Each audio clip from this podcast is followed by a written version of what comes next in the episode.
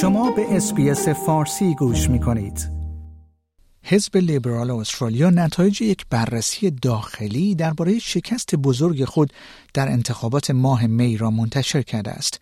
در مطالعه حزب لیبرال که توسط رئیس سابق حزب لیبرال برایان لونن و رهبر فعلی آن جین هیوم انجام شده است ادعا شده است که این حزب در زمانی معادل زمان جنگ کشور را اداره می کرد و منافع ملی را با هزینه های سیاسی قابل توجه در اولویت قرار می‌داد.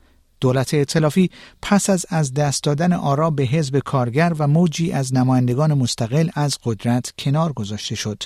در این بررسی ادعا شده است که دولت ائتلافی به طور کامل از تحولات سیاسی جدی که در حال وقوع بودند آگاه نبوده است و به آن به طور جامع یا سریع واکنش نشان نداده است. بر اساس این بررسی محبوبیت آقای اسکات ماریسون نخست وزیر پیشین استرالیا در سال 2021 کاهش یافت و این امر باعث شد که رقابت شخصی او با رهبر حزب کارگر انتنی البنیزی به ویژه به بخت گزینش دوباره جناح تلافی آسیب برساند.